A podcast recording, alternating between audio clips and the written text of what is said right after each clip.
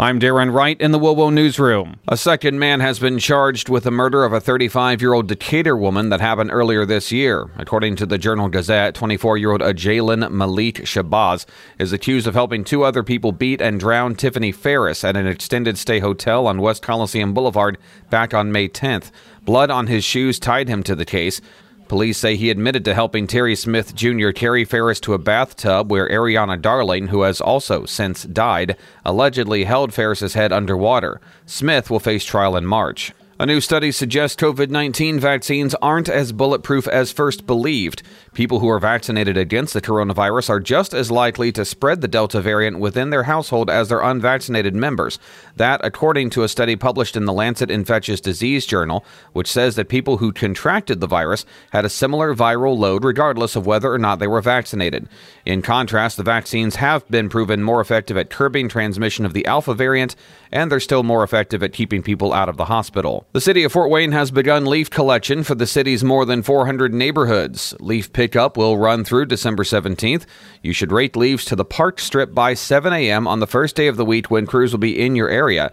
Additionally, leaves should not be put in trash or recycling carts. They should not be burned, placed in the street, or over storm drains.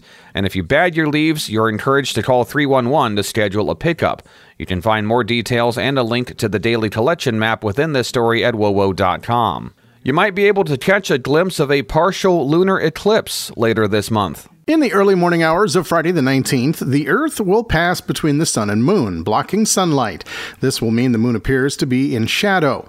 During the eclipse on November 19th, roughly 97% of the Moon will be in shadow. You'll have to get up early to see it, though. The eclipse will begin at 2:18 a.m. Eastern, peak at 4:02 a.m., and end at 5:47 a.m. Tommy Lee, WOWO News. And it's the holiday season. That means the Fort Wayne branch of the Salvation Army is kicking off its annual fundraising efforts. In addition to the standard red kettles you'll see popping up in front of local stores, you can now donate online through the addition of virtual red kettle crowdfunding efforts.